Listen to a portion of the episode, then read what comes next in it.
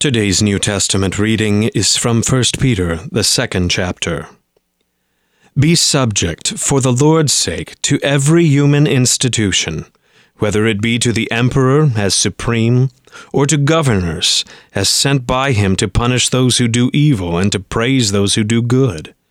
For this is the will of God, that by doing good you should put to silence the ignorance of foolish people. Live as people who are free, not using your freedom as a cover up for evil, but living as servants of God. Honor everyone, love the brotherhood, fear God, honor the emperor. Servants, be subject to your masters with all respect, not only to the good and gentle, but also to the unjust. For this is a gracious thing when, mindful of God, one endures sorrows while suffering unjustly. For what credit is it if, when you sin and are beaten for it, you endure? But if, when you do good and suffer for it, you endure, this is a gracious thing in the sight of God. For to this you have been called, because Christ also suffered for you, leaving you an example so that you might follow in his steps. He committed no sin, neither was deceit found in his mouth. When he was reviled, he did not revile in return. When he suffered, he did not threaten, but continued entrusting himself to him who judges justly. He himself bore our sins in his body on the tree, that we might die to sin and live to righteousness. By his wounds, you have been healed. For you were straying like sheep, but have now returned to the shepherd and overseer of your souls. This is the word of the Lord. For today's meditation on God's Word, we welcome Pastor Peter Ill. Grace, mercy, and peace to you from God our Father and from the Lord Jesus Christ. Today, we hear from St. Peter by inspiration of the Holy Spirit about authority. Be subject to the Lord's sake for every human institution. And he goes on to talk about the emperor, the governors sent by the emperor, and masters, bosses, employers, that we are called to serve with all respect. If you're anything like me, and if you're anything like any other sinful person, submitting to authority and respecting those who God has called to serve over you can be really difficult. Many days it's really hard to live under the government. You might turn on the news and think, I don't want to be subject to that no good so and so.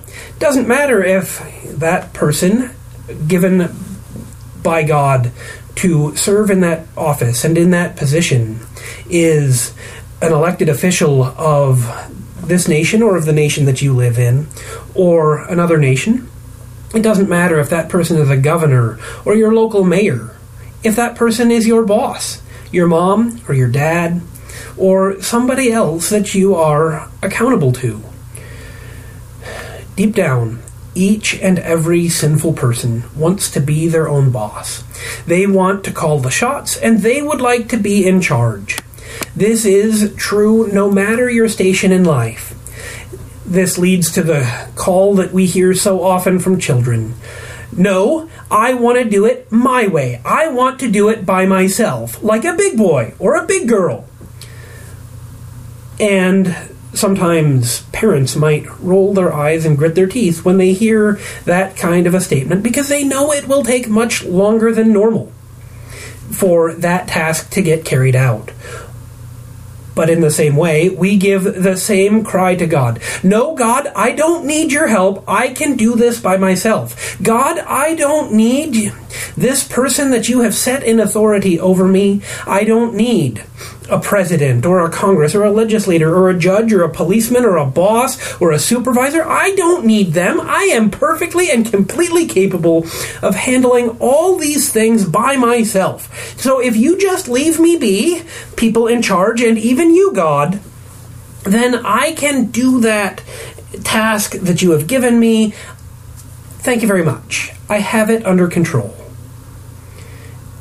And here we see that we covet authority. We covet this calling and this vocation to do things our own way and to be our own boss.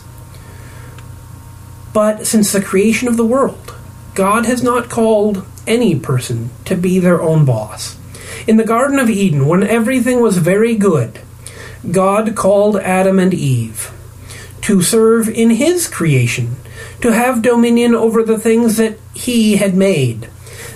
At the end of the day, it was pretty obvious that all of creation was God's, and Adam and Eve were put there in a position of authority.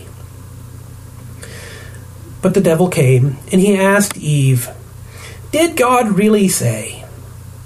And when Eve saw that the fruit was appealing to the eye and good for food, she took some and she ate it, and she gave it to her husband who was with her, and he ate it as well. And there humanity fell into sin because humanity rejected authority. Not only human authority, but God's authority. When the devil tempts you to flee from the authority of those that God has put over you, you are ultimately rejecting God's own authority. And you ultimately are trying to do things your own way. You fail at being subject to human institutions and authorities. You fail at hearing God's word and obeying it.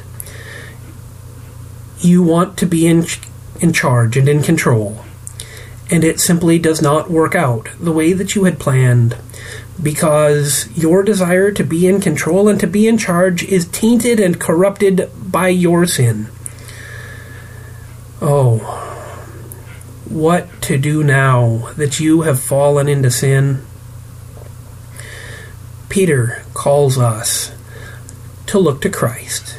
Indeed, it is Christ who has suffered for us.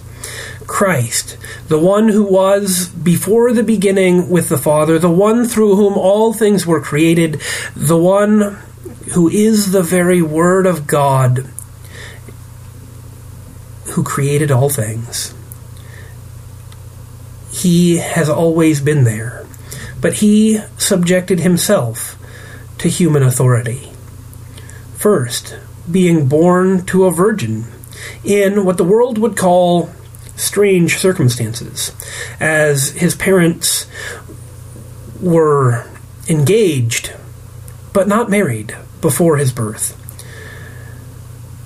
And as we go on through the life and the work of Jesus, he butted heads with the religious authorities, the Pharisees and the Sadducees, who objected to his performing miracles on the Sabbath and ultimately he was arrested by the chief priests, put on trial before the governor, Pontius Pilate, and he was sentenced to death. As the Son of God, who could command legions of angels to set him free, he didn't have to suffer that death. He could have had the angels come and free him from the soldiers. He could have had the angels remove him from the cross. But he did not do those things. When he was attacked, persecuted, mocked, or to use Peter's word from our reading today, when he was reviled, he did not revile in return. Your Lord Jesus Christ was subject to the governor who ruled by the emperor's authority. He was subject to the chief priests, even though they acted unjustly. Ultimately, Jesus was subject to your sin for sinners like you and me. We want to do things our own way, and Jesus took on those sins as he suffered on the cross. He he bore our sins in his body on the tree to forgive your sin, so that you live in righteousness. Jesus made this great exchange where he traded your sin and your desire to do things your own way. And he, who's not under any authority except that of God the Father in heaven, gave up that authority to suffer and to die for you, so that you are set free from your sin, and so that you are cleansed from all of your iniquity, from all of your transgressions, and from everything that you have done wrong. By his wounds, you, dear Christian, are healed, and he continues to bless you in every way, because he is Jesus Christ your Lord. He is the shepherd and the overseer of your soul, and he has set you free indeed. By the grace of Jesus Christ, go in peace. Your sins are forgiven. In the name of the Father, and of the Son, and of the Holy Spirit. Amen.